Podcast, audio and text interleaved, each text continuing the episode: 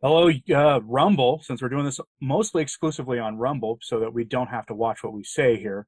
If you're watching, because uh, on YouTube you can't say certain things like implying somebody got murdered without getting in trouble. So we're going to get into some dicey territory today. Yeah. So thank you for clicking over. Or if you're listening to this on Apple Podcasts or Spotify or somewhere else, where believe it or not, they tend to be a little more freer with how you can talk about such things. Thank you for clicking over from YouTube. It is appreciated. My guest is Dr. Chojnowski from uh, Sister Lucy Truth, the, and we are going to be talking about the Sister Lucia, uh, Sister Lucia of Fatima having been replaced. We'll call it a hypothesis, I guess, but you have a lot of evidence that you've gathered with expert with expert uh, an analytic opinion to have you convinced more that this is more than a hypothesis at this point that you are dealing with enough evidence that if you were taking this to court, you would be able to make a good case for this. I'm guessing. Sure. So, um, why don't we start from the beginning at, and act as if I don't know a thing about this, other than that I noticed that the two people in the in the Sister Lucia pictures aren't the same, and I'll try to put one of these pictures on the screen so people know what I'm talking sure. about here. Okay. Okay. So, okay, you're gonna put the pictures up. Yep. Okay. Uh, I will have in editing after. Okay, yeah, later. Okay. So basically, I was working with the Fatima Center uh, for about 15 years, so very close to Father Gruner and speaking about the Fatima message and speaking about the miracle of the sun, which became sort of my forte at those conferences. And um, everything was going along, and, and never was it really spoken of that there was a, a fake Sister Lucy or that Sister Lucy had been replaced um, and then tradition in action, which I, I know you've heard about and our your viewers have heard about, is a website. Dr. Marian Horvat was the first it, when she put up sort of one page certain photos of comparing the the women, uh, an early Sister Lucy and a later Sister Lucy. The photos were very grainy and difficult to discern what was what but it was clear that there was some problem that the two that there seemed to be two different women and that it just didn't make sense how they could be the same woman even though one was older than the other.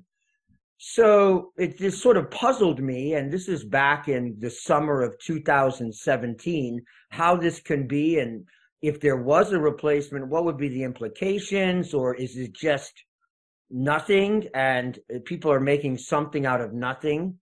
So I went to my um, dear friend, uh, Cornelia Ferreira, and asked her, What do you think? I mean, is this something or nothing? She said, Well, it she told me it seems to be something there, but you got to prove it. If there's something one way or another, it has to be proven.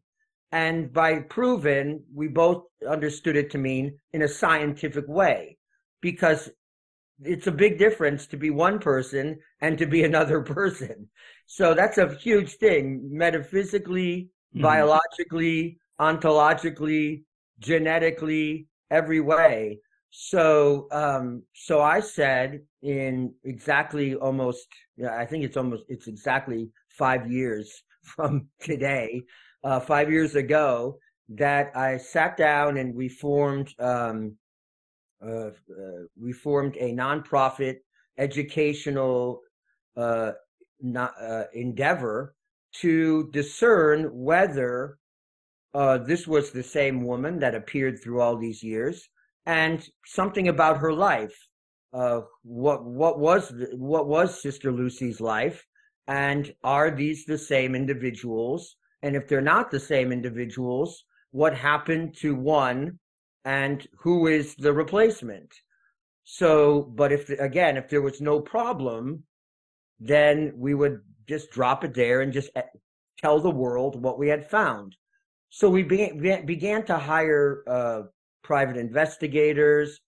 Uh, we began to hire um, facial recognition uh, companies who used various kinds of software but before we we did all that, we had to collect the evidence. Mm-hmm. So we gathered all the pictures we could uh, from the internet, from official texts from the Fatima Shrine, uh, official books, picture books, books on her life, official biographies, and so on.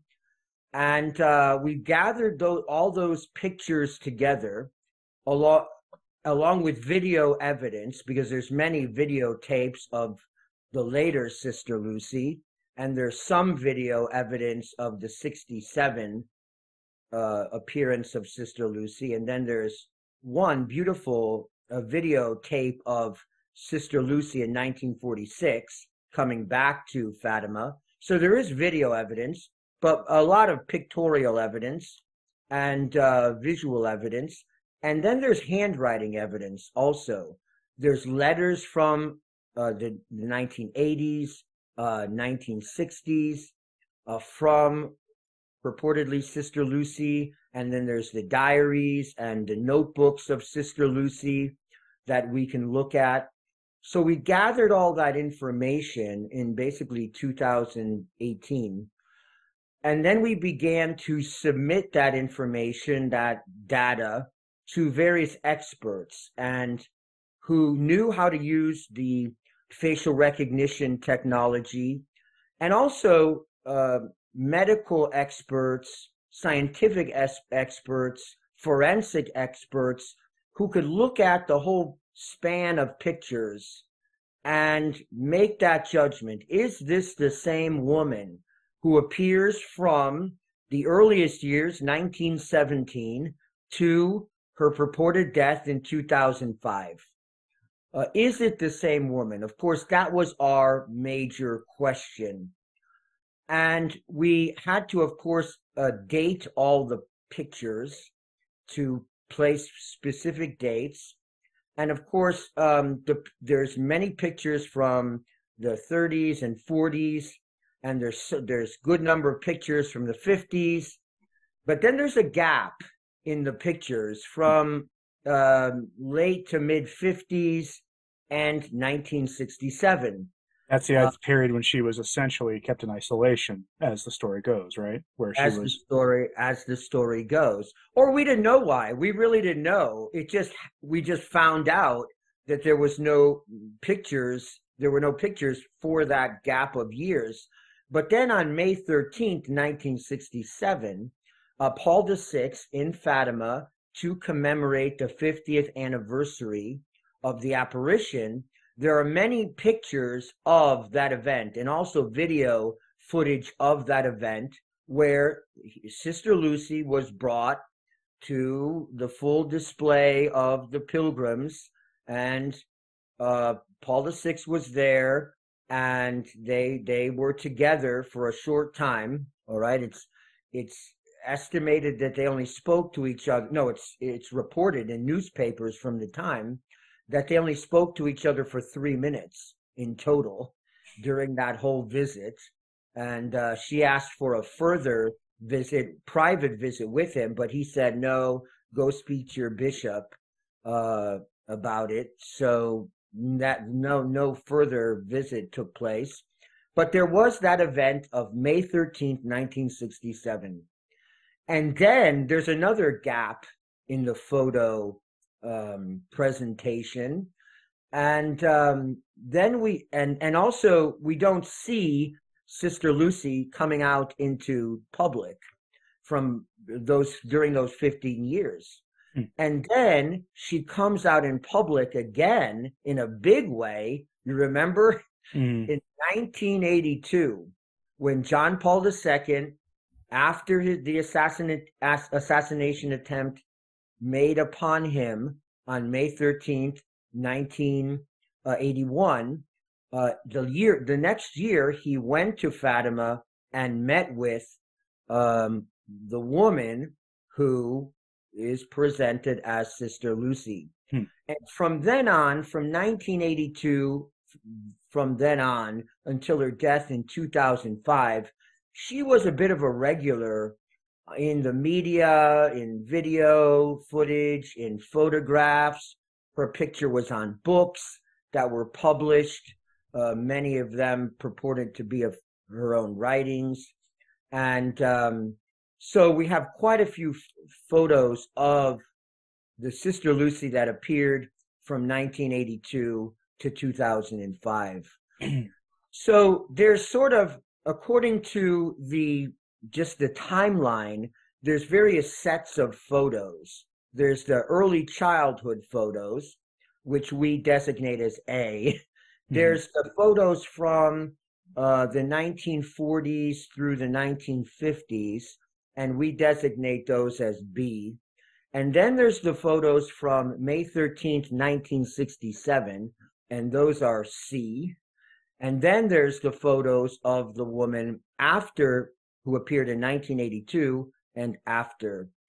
Um, and we simply said to all the experts, whether it was those using facial recognition technology or whether it was forensic artists who are, you know, specialists and hold world records in this field, or it's maxillofacial surgeons or dentists or um, uh, uh, plastic surgeons uh, or or superfacial recognizers. That's a new that's a new uh, specialty now. Super facial recognizers. Apparently, there's people who are in such a state, an extreme state, that they can't recognize a face at all. They Hmm. meet someone and then they forget them completely. It's a special condition where Mhm. th- well, there's the other extreme where they're called superfacial recognizers, where they can remember faces uh, from decades and decades and decades back, or can re- can t- consistently recognize uh, faces that are presented to them, Hmm. or analyze faces in a scientific way uh, with with much greater exactitude than the average person would Hmm. be able to muster. So we we called upon a superfacial recognizer who was the best in uh, Australia. She that was her field of activity. She's now in New Zealand, um, and she worked with the University of New South Wales on these projects, as superfacial recognition projects. So we hired her. We hired a man to analyze the the written work of Sister Lucy, and um, in all the years, the notebooks, the 40s, the, the a letter from 1969, a letter from 1980, and then you know, as we went through this, the con- the continual message coming to us from these experts was that the woman the the woman who the child who we know as the visionary of Fatima and then the nun of the 1930s and 40s and 50s the Dorothea nun and then the Carmelite nun were not the same person as the woman who appeared on May 13th 1967 nor w- what were was that real sister Lucy the same woman that appeared after 1982. So, So they were was- different women, and and one was obviously replacement for the other, and um, we we you know went a step further because there's all you got to get every little thing judged and analyzed. Was the woman of 1967 who appeared with Paul VI at Fatima the same woman that appeared with John Paul II Hmm. in 1982, and expert after expert has said that they were the same woman. So we're dealing really with one replacement, one imposter, and uh, the evidence came in over the course of the of about four years, and um, just confirming from all different angles, even mathematically, a mathematical analysis of the various parts of the face and their relationship to each other. And uh, some thi- ev- some things don't change over time, like the distance, the distance, the distance of your eyes being, you know, as they're set in the skull, don't tend to change over time. Right, Right. exactly. And uh, so many the film and, and all the different uh, different aspects of the face and um, you know and and they looked at this they looked at this and they took everything into consideration. Because for example we know that in 1948 because she had bad teeth but for whatever reason you know uh, all uh, all sister lucy's teeth were extracted and she was given dentures you know that was a seems like an extreme uh, solution to that, a problem, but that is an extreme solution to that to is an extreme, and which makes you wonder why did that happen? You know, in light of what happened later. But all her teeth, these teeth were teeth were extracted. She was given dentures. Uh, so the experts knew about this, and they took this into consideration. And they said, it doesn't make it less likely that it's a different person. It makes it more likely that it's a different person because dentures don't do this to the face.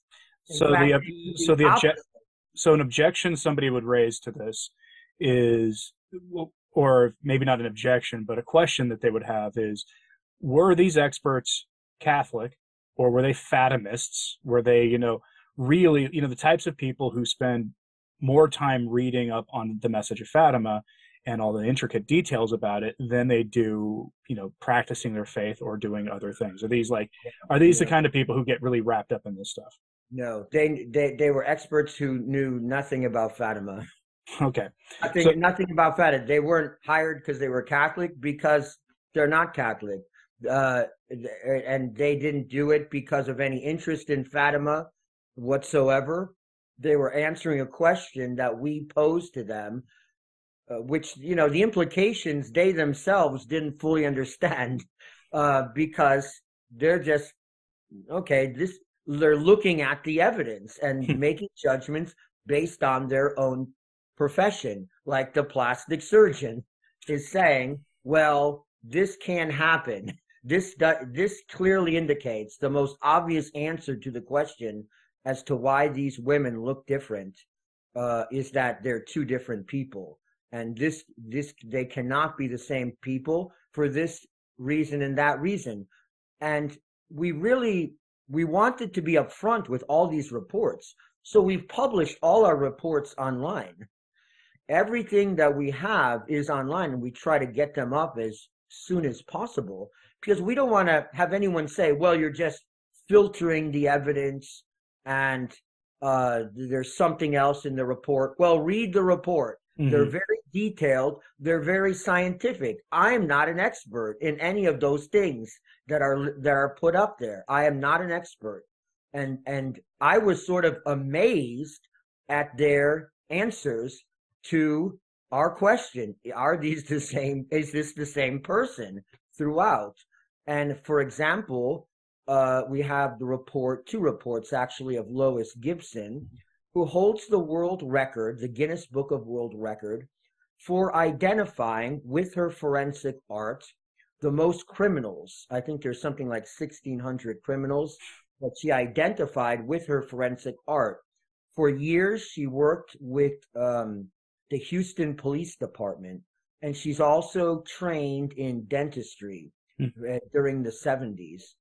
So she's at the top of her, her profession, like all the experts that we asked.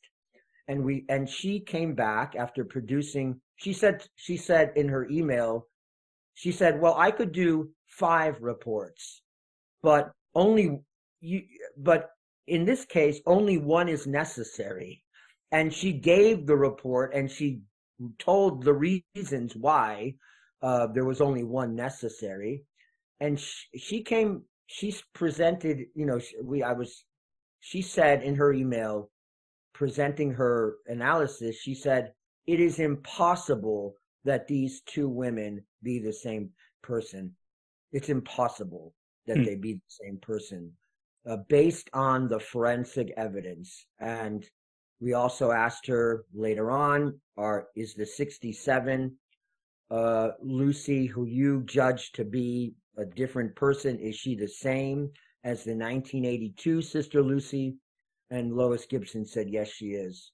She hmm. that's the same person. So she was looking at all the different aspects of it, and over and over again, you see the experts saying it's impossible to that these two people that these this individual portrayed in all these pictures and all these videos be the same person. So it's it's it was sort of shocking because it was unexpected for us. I mean, I had never thought of this really until you know five years ago that it was even a, poss- a possibility that there was anything to it at all. I, I never even heard of the possibility that there was two sister Lucys. But sadly enough, we've uncovered what's got to be one of the greatest secrets that the Vatican holds to this in the modern era, at least, aside from maybe the depths of the U.S. government's involvement at Vatican II, which apparently there are there's evidence of that out there. absolutely, absolutely. Um, now, an objection I have gotten from people on this is like this. I got some angry responses to my short video I did on this just a couple weeks ago. Yeah. Um, was one was you know what do you hope to accomplish by telling people about this by digging this stuff up as if there aren't some serious implications about there are serious, and the truth is worth it. Right. The truth is always worth it. And so let's talk about some of these implications, for example. Um, we touched on these a little bit when we were talking beforehand, before we, uh, when we first were uh, chatting before we started recording this. One of those implications really is uh, Sister Lucy, we'll say, going all in on the modernist heresy after Vatican II, like Yeah. it, it totally endorsing like the crazy years after the council Sure. how everything in the faith got upended after the council. She went all in and endorsed everything, which is strange, given everything we. If you've read the things that she said in the 1920s and 1930s, it's a little bit. It, it by itself that seems to be different. Like you're talking about different people at that point. Sure. And and we just ask ourselves the general question because we've I- I mean we have a letter. We have a letter that purportedly came from Sister Lucy in 1969, which was the year the mass was changed. The new order mass was put in place hmm and sort of symbolizing the whole modernist revolution that would take place. And um, we've presented that to our handwriting analyst, our expert, uh, who who says in a document in which he swears to, up, you know, on the on, you know, uh, with the crime of perjury hanging over his head, Mhm. that the the the writing in that letter in 1969 does not match the writing in the notebooks and the the previous letters of Sister Lucy from the 30s and 40s and 50s and we have letters from the 50s so and it was a cleverly uh, thought through forgery and in that letter Sister Lucy or the woman who purports to be Sister says praises Paul VI, calls him the great, the great shepherd who we are to follow, and anyone who objects to his leading of the flock, she says is of the devil. In so many words, she says is of the devil. So basically, she is indicting in the whole traditionalist movement uh, since the new mass was put in place. And she continued that attitude thr- until her death in 2005. I mean, she said nothing against, uh, you know, the the prayer meeting at Assisi, all the innovations of in the post Vatican II Church, and uh, nothing about the third, se- nothing challenging the third secret is this the whole thing? Is this what we are waiting for for all these years? She fully endorsed that release of the third secret. She knew what they were going to say about it. There's even a video of her and um mm, I'm thinking Cardinal Sodano, but that's not the right one. Um who's the last cardinal, the Secretary of State for Benedict? uh, Bertone, Cardinal Bertone, right? She Okay. Cardinal Bertone took the third secret to Sister Lucy, and she said, "Yes, this is my writing. This is fully endorsing it, as if we're to believe that a secret which was to be released by 1960 at the latest is about the assassination attempt against John Paul II, which doesn't occur till 1981. like, wh- what sense does any of this make? It doesn't. And this is where I get to the next kind of question, which is more of an observation. Is it seems like the purpose for this would be to bury the Fatima message completely and to sub and or to subvert it for the new order in the church. Sure. and to turn it into a sort of a, a, re, a reinforcing of the revolution in the church as opposed to quite possibly a warning against the revolution in the church because I tend to look at the Fatima message in line with other approved Marian apparitions like Our Lady of La Salette and Buen Suceso and a few others. And it all they all have a kind of a common through line of deep corruption in the church leading to a material and spiritual chastisement. That seems to be the common through line, which is why it's a the it's a little odd that her messages after you know the 1960s turn into an endorsement of the revolution in the church Sure. and a condemnation of those who resist the heresies we see and the deep, deep, grotesque sins in the church. Absolutely. And um, you know, it's um it's sort of it's sort of shocking to see how much she went along with everything and and it would if we didn't know based on this scientific evidence that was a different person it, it would be we'd have to drop all our ideas you know about Mhm. Fatima's uh, about or what we should do. Because listen, there's a parallel. Eh, The more we I, I've thought about it, the more I see a parallel between the the old uh, you know the changing of Sister Lucy. I mean, physical changing of Sister Lucy from one person to another, and the change in the church. They run the, the changes run parallel to each other the old Sister Lucy, if you look at the pictures, and there are many on our website, sisterlucytruth.org website, um, the old Sister Lucy sort of radiated the piety, the traditional piety and morality of the Catholic Church. I mean, and also her just demeanor, you could tell this is a woman who saw this Jesus Christ, the Sacred Heart, who saw the Blessed Virgin Mary, who asked for the, a miracle that became the miracle of the sun on October 13th. She saw a manifestation of the Holy Trinity. Mhm. And so, I mean, this woman, and she embodied that. She was always sort of serious. I mean, there's a beautiful video of produced by the Fatima Shrine of her in 1946 at Fatima, the real Sister Lucy. She meets her family for the last time, probably. And um, it's a very beautiful, but she's clearly a pious, very reserved individual. And then you see the new Sister Lucy. I challenge anyone to look at those photos from Sister Lucy appearing with Paul VI at Fatima, May 13th, 1967. Uh, look at those, look at that Lucy there. Uh, she's open, she's shaking hands, she's smiling, she's, you know, gorgeous. look at her. Look, I mean, Mhm. skin, beautiful. And uh, she looks about 20 years old, younger, younger than she's supposed to look.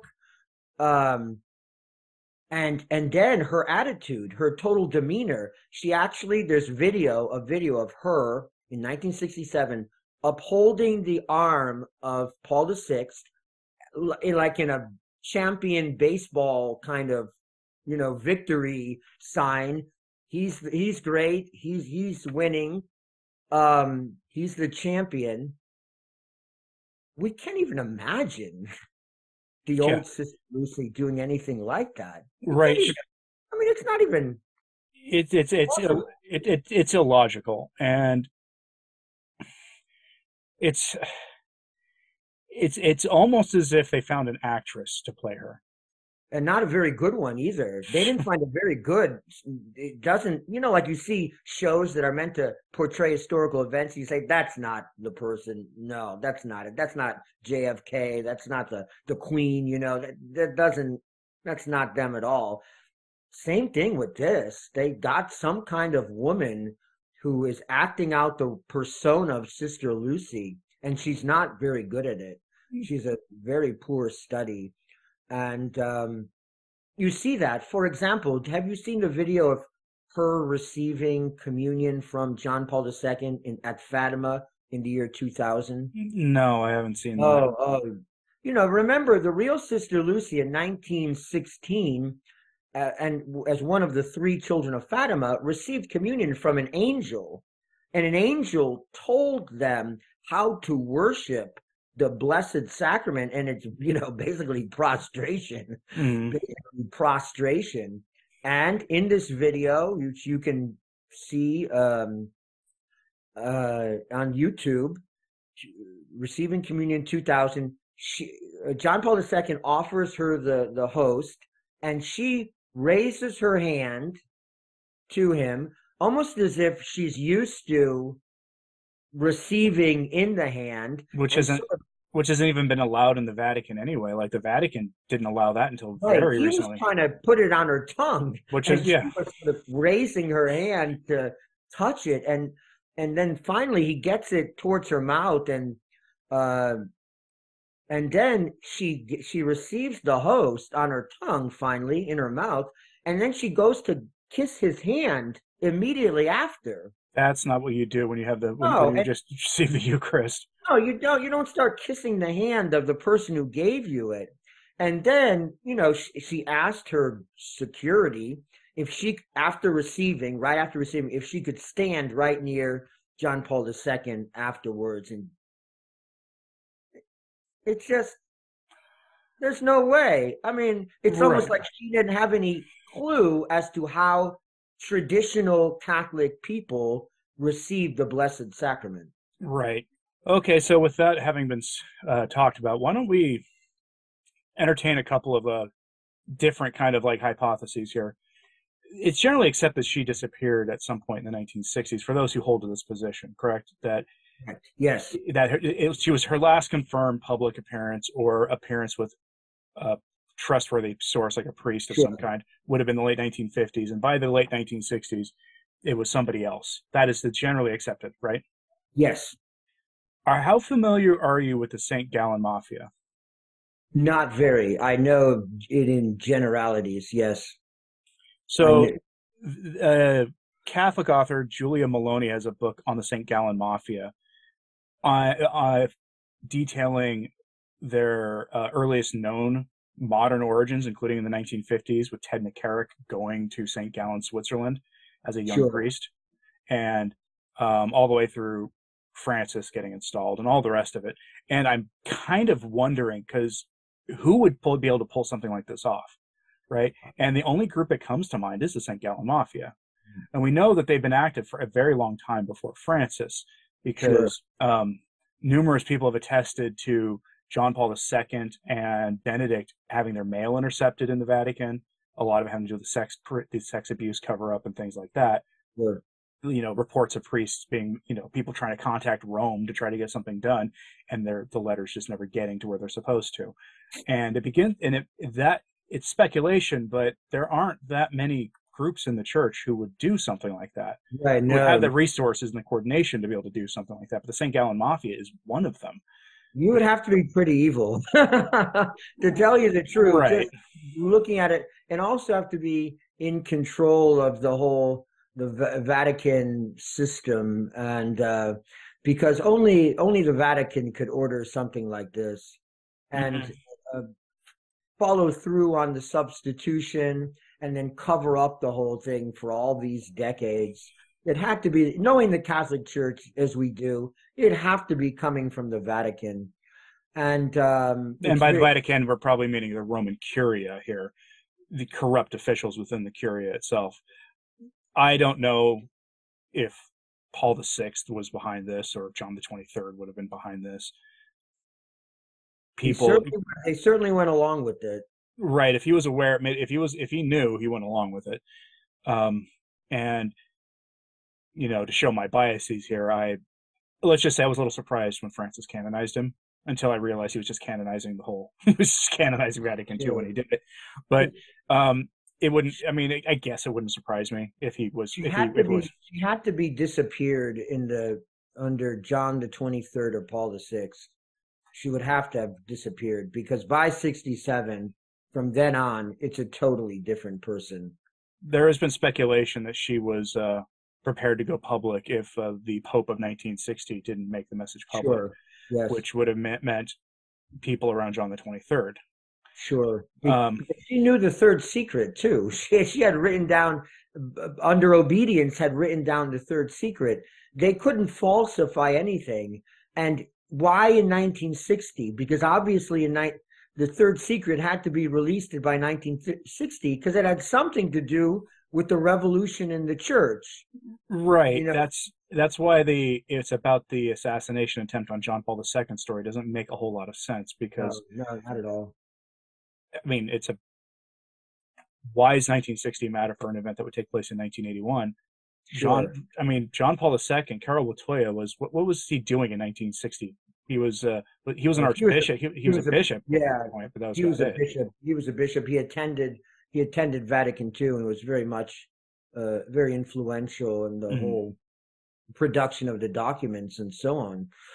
Um, so absolutely, and I think you know Father Gruner was always very specific when speaking about the third secret. When I would speak to him in private over and over again, he would quote uh, Cardinal Ciappi, who you know he had heard from and through various sources, and and Cardinal uh, said that the third secret is about the apostasy in the church coming from the very top. I've seen him talk about that and and uh, some of those early Fatima Center videos when it was just those where it was just him and John Vennari having a conversation across a table from each other. Those old Sure. videos, um, and it's the only thing that really makes sense because whatever it was caused Sister Lucia to only be able to write it under obedience and after Sure, after praying for the grace to be able to to write I mean, to put the pen to paper. She could write down about hell, the description of hell, and about World War II, and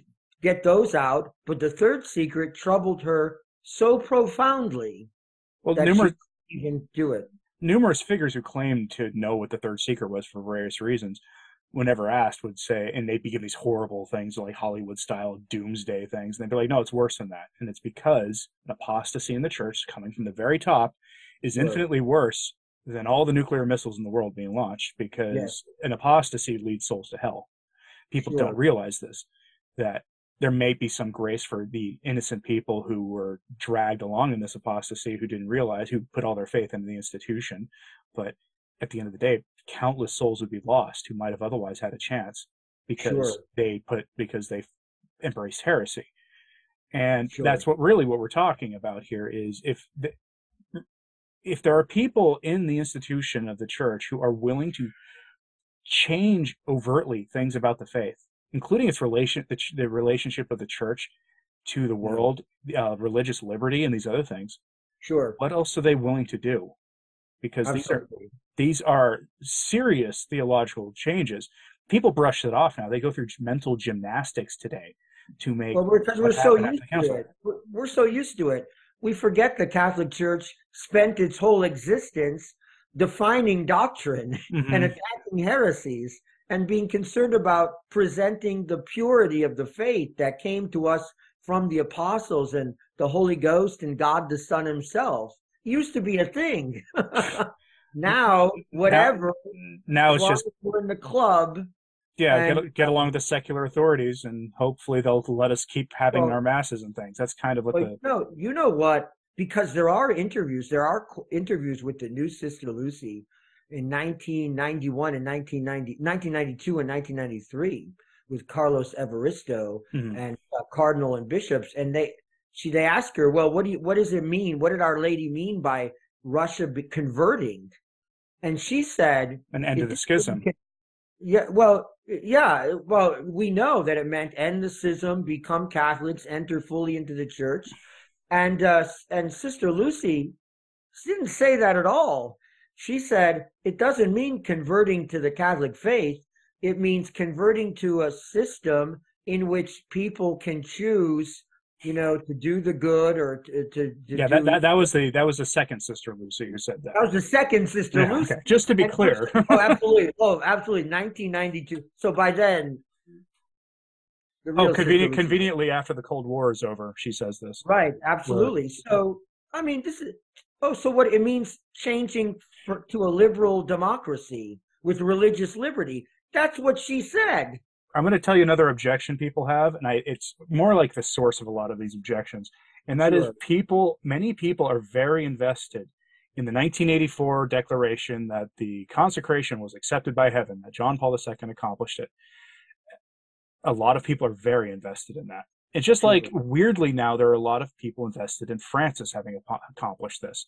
Sure. And Sister Lucia said rather bluntly that when it happens, there will be a radical conversion of Russia, that it will not be ambiguous, that it will be so obvious and so sudden that everybody will know that it was like heaven sent and that it was the Catholic Church that did that basically Right. was the instrument for it. But none of that happened. Not 1984, no, not and- 2022. In fact, how many consecrations of Russia were, or consecrations of the world were there before Francis's? There were, because there were several of There- these there's, uh, absolutely. and it Oh, was really the implication is that of course this you know imposter would not have the ability to tell us whether heaven accepted such a thing or not yeah, and that yeah. it really casts doubt into a lot of the motives behind these these consecrations if the popes involved knew which i doubt john paul ii knew. I'm not you know i've never hidden the fact i'm not exactly his biggest fan. The assisi it's hard to be it's you know the assisi the assisi things kind of make it hard right? But there's i would be doubt i would doubt that he was in on this but it, it comes down to a lot of people being attached to him and to the uh to his Fatima consecrations. And because if you know if she, if it's an imposter that means what? That his consecrations were probably were probably invalid even though i mean they were they were certainly not done in the way that's that Our Lady asked, and that Correct. Lucy in the past emphasized it had to be done uh, with all the bishops of the world. You know, specifically Russia, the consecration of Russia, not the world, but Russia. and this is why i also am skeptical of the France, the one francis did Plus, plus to bring about the, its conversion. Right not not not uh, end of a war Peace is just a con. A world peace is a consequence of the consecration and the conversion of Russia. It's not the main pacifistic peace. Is not worldly peace. Is not the end of it. That's a fruit of it. right and Plus, plus there's an impl- impl- there's an implication that when it's done the errors of russia that have spread around the world will be de- defeated which sounds Sure. like it sounds like it will be messy to put it mildly Sure, sure, because sure. as people love to point out in my comment section why are you so harping on the errors of russia america is the biggest promoter of these errors i'm like well that's a whole other subject the infiltration of the united states government by you know by they spread throughout the world. I mean, they Yeah. they spread they spread and infiltrated the entire world.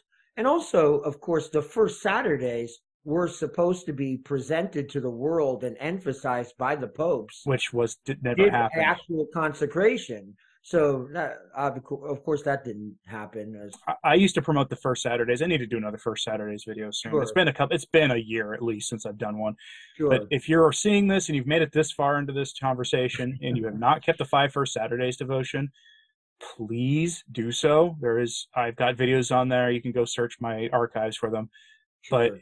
You go and meditate on a, on the mysteries of the Rosary for 15 minutes after receiving communion, and you make sure you go to confession. And the church, using its authority, expanded how long you have to actually receive communion and go to confession to like I think eight days on either side of that first Saturday. So you should be able to do that right. and you after mass you spend 15 minutes uh, meditating on the rosary and you receive communion in reparation for very, five very specific or for very specific sins all having to do essentially with protestant heresies for the most part and secular heresies and secular eh, sliming of our lady right, right, right. because i mean this is it's key and most catholics don't do this i've gone i've completed it once or twice Yes. and I will tell you, and I do. I also tell people go find a traditional parish to do this at, simply because the priest at those masses will offer the mass in the for the intentions of the five first Saturdays. Whereas if you go to a vigil mass at your neighborhood parish, you're you're just not that's just not going to happen. Right. Um, but the at the, even these traditional parishes, they will be nearly empty. sure. It'd be Okay. like 20 people there for those first Saturday masses instead of the you know 300 for the normal mass. Right. Yeah, it's um a devotion that was supposed to go hand in hand with the consecration, and uh, the real Sister Lucy emphasized over and over again that this was the case, and um and uh, that's it's not it's not happening. It didn't happen. It hasn't happened since Sister Lucy was replaced. I mean, I, there's no doubt that a lot of I'll just say a lot of apple carts. This information which can be seen with our your own eyes and our own eyes and anal and looked at and the reports looked at it overturns i mean it causes us to rethink the whole history of the last 60 years in the church.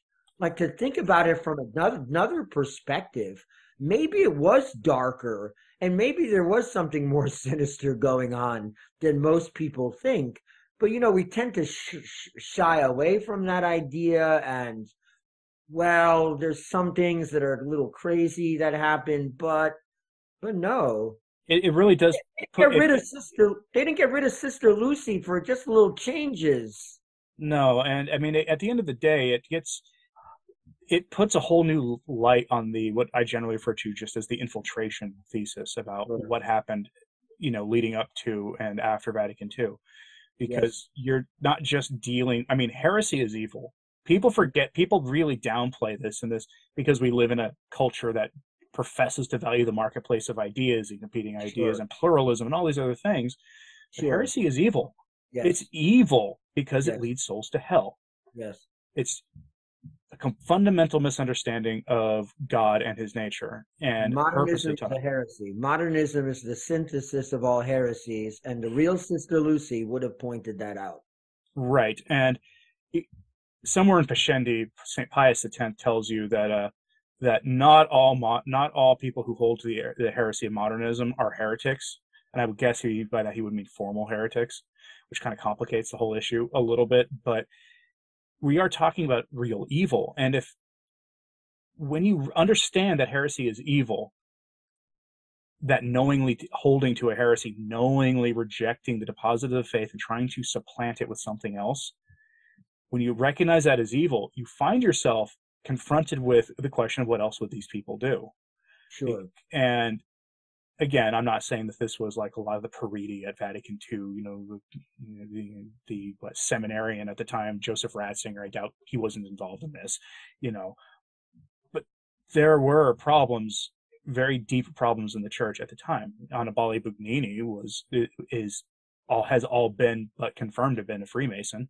I mean, there was that nun who came out who said that she used to, who was a house cleaner basically in, in Vatican and cleaned his rooms after he had been dismissed and found all sorts of Masonic stuff in there. Right. Mhm. And his council of people who made the new mass, they were Protestant ministers who were probably Masons themselves. right When you start thinking about these things logically, it leads to some pretty dark places about sure the implications about the state of the church and about what happened. And I'm not a sedevacantist. I tend to disagree with their final conclusion. But I could see where this would take people there.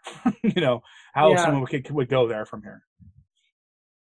the implications are grave no doubt because Mhm. you also you have to real think about the fact that god allowed this god allowed this to happen our lady allowed her messenger to be taken out in one way or another that's pretty serious which means pretty serious evil was involved in the whole process and in the act itself and uh, it makes you think but it also makes you think of the fact that the power of the real catholic religion which sister lucy embodied Mhm. that would have stood as a shining light against all the dirty modernists who wanted to destroy the faith it would have she would have been the light which attracted all those who resisted the apostasy in the church she would have been the light which would have attracted them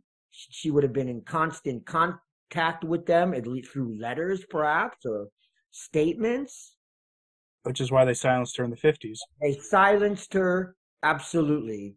And but, they put someone in the pl- her place who did everything the modernists wanted. And you know what the thing is about it, though? She still is contacting people. Her message is, is survived. There, yes. the organizations like the Fatima Center, you know, guys like me who put their stuff up on YouTube and others, people like you doing the work of trying to get to the bottom of this. Sure. Keep the message alive. Yes, absolutely. And that's the critical thing here.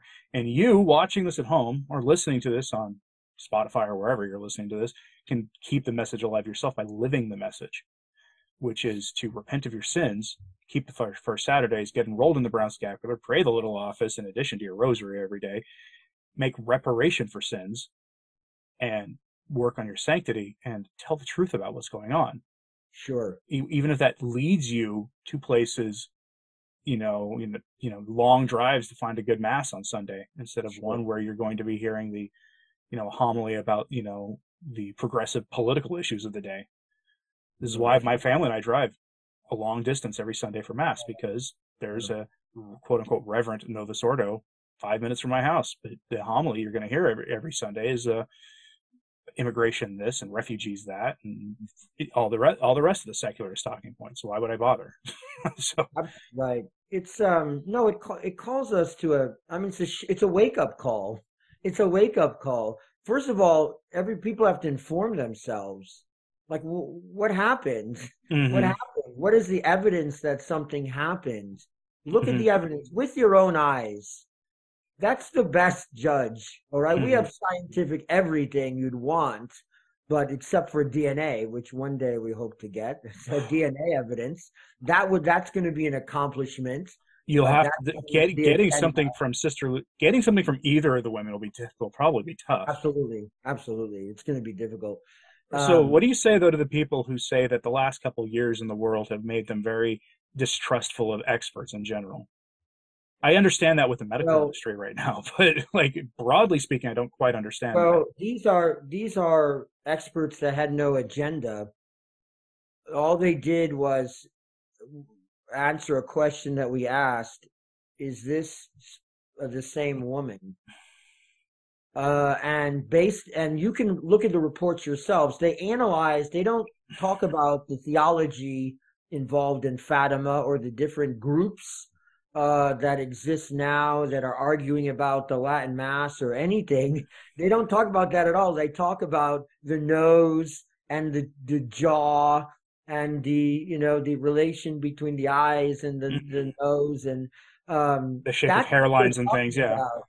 and and the little lines in the writing and that's what they're talking about and they sign their names and they say that this is what we think this our we're putting our reputations on the line, not because we care about where anyone's going to go with it, but it's just what we find.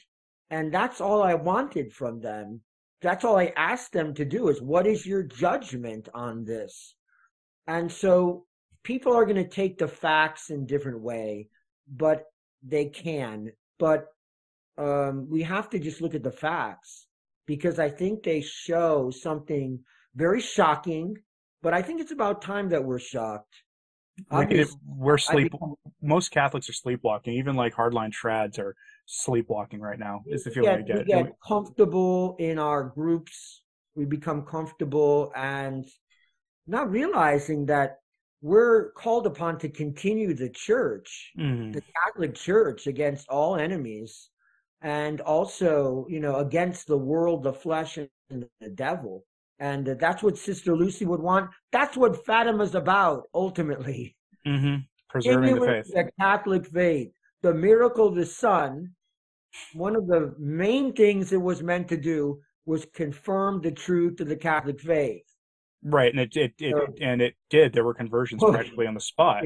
on the spot, where people were begging for mercy and reciting the creed and uh, in preparation for imminent death. So, um, no, this is very important. And thank you so much for letting us, letting Sister Lucy Truth express itself and and our what our findings are and you know hopefully your your listeners and will go to our reports and just look at them themselves and look at the evidence and um, you know make make your own judgments. But I'll try to I'll try to post a link to this in my sh- okay. in show notes at return uh, on the my sources blog because okay, YouTube great. doesn't like posting links things for some reason. But um, okay. I would be remiss if I didn't ask this though because somebody's Sure. going to ask me this. And there was reports that there was going to be a Fatima um, documentary that came out right around the time of that Fatima movie. uh, That Fatima movie that I detest, by the way. The more I think about it, the more it makes me mad. Yes, But you remember the Fatima movie that came out yes, I 2020 know. or I so. saw it and I was gravely disappointed because it falls into the whole modernist idea that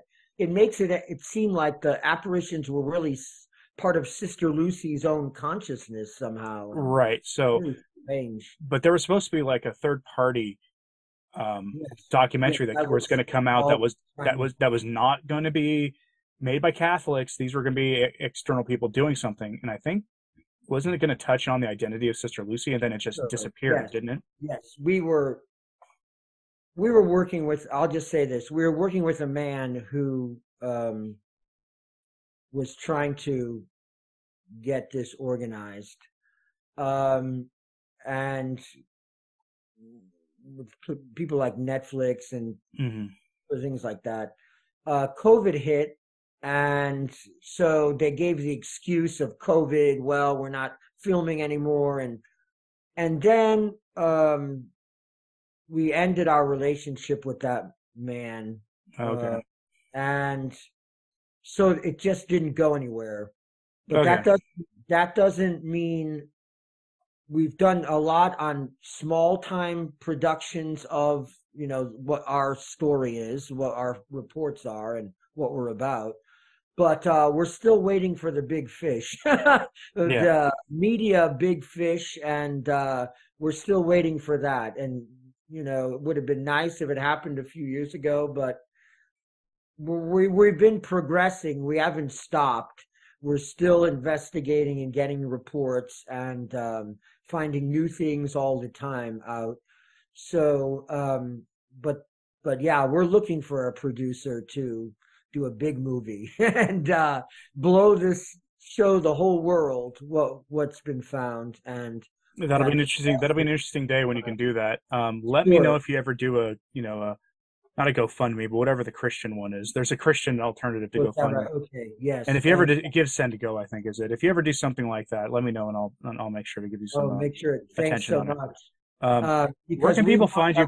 Where can people find you besides that Sister Lucy Truth? Yeah, I know you're also Okay, have a well, YouTube I write a I write a blog. It's called Rad. Well, it's it's called Rad Trad Thomist, Okay. and um, so you can by going Rad Trad Thomist, you can see things I blog, and I put new Sister Lucy findings or videos up uh, on that blog, along with other things, my own commentaries uh, about world events and so on. But uh, sisterlucytruth.org and sisterlucyfilms.org also, uh, which presents some of our you know videos and uh, you know trying to angle that movie, big movie in the future, hopefully.